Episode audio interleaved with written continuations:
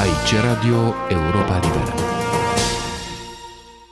De multă vreme încercam să explic și să-mi explic nemișcarea care apăsa ca o lespede de mormânt pe țara noastră și o atribuiam, printre altele, paraliziei care te cuprinde în fața absurdului legiferat, a aberațiilor în lanț, a monstruozității cu o mie de trăsături, unele minore, altele majore, dar zilnice și fără pauze.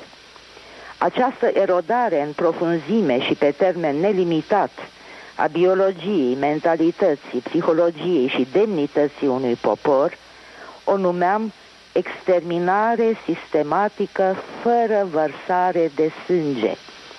M-am înșelat. Nemișcarea a luat sfârșit și odată cu împotrivirea a apărut și sângele. Suntem în atenția lumii printr-un măcel cum nu s-a mai petrecut în Europa postbelică. Lumea contemplă cu stupoare transformarea unei anomalii și a unei anacronii în asasinat. Pentru noi, cei care de fapt nu ne-am părăsit niciodată țara, stupoarea se confundă cu durerea și cu mai activul sentiment al solidarității.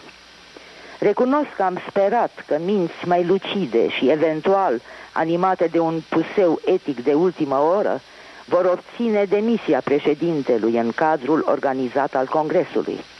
Din nou m-am înșelat. Acum oameni nevinovați plătesc pentru cei vinovați de lașitate, de servilism interesat, de lipsă de perspectivă și de lipsă de generozitate. Cinste iubiților și stimaților de mine colegi ai mei între ale scrisului, care au încercat cu diafana și improbabila, dar nu imposibila arma a cuvântului să fisureze lespedea care ne îngroapă de vii. Evident, acolo aș fi semnat alături de ei, dar de aici nu pot decât să-mi amestec cerneala cu lacrima în tragicul moment al doliului unificator, dar și al speranței. Pentru că, și de data asta nu cred că mă înșel, acum are loc o renaștere prin jertfă și simt apropierea unor sărbători reale și a unui an nou cu adevărat înnoitor într-o regăsire a verticalității noastre.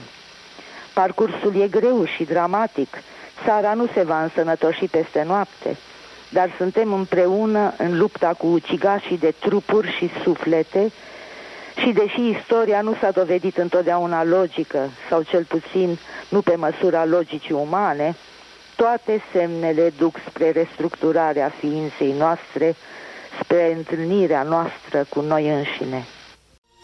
Aici Radio Europa Liberă.